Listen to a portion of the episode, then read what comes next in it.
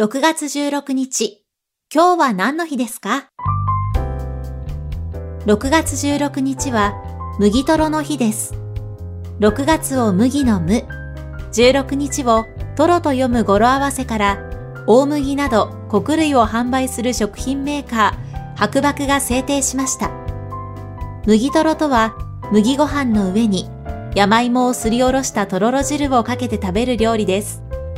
天然の山芋は粘りがありすぎるため、だし汁で伸ばし、お好みで酒、みりん、醤油、卵などを加えるのが一般的です。麦とろは栄養のバランスが良く、ミネラルも豊富。夏バテ解消にも効果が期待できますよ。今日は何の日？今日は麦とろの日。ナビゲーターは私、有坂優里が務めました。また明日、お耳にかかりましょう。